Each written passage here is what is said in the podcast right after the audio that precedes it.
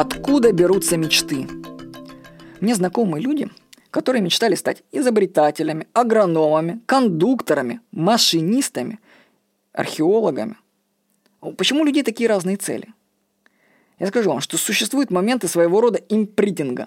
Все, что происходит в определенное время, становится прямой командой на всю жизнь.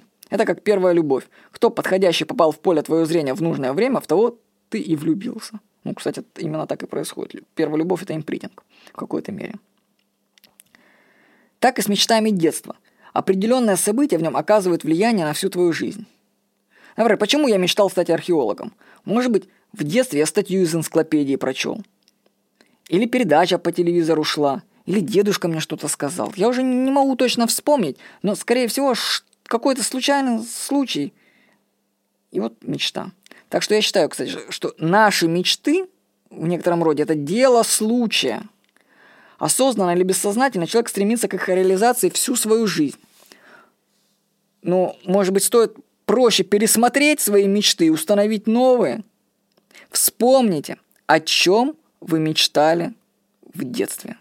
Подумайте, актуальны ли эти мечты сейчас. Может быть, их нужно отпустить и установить новые.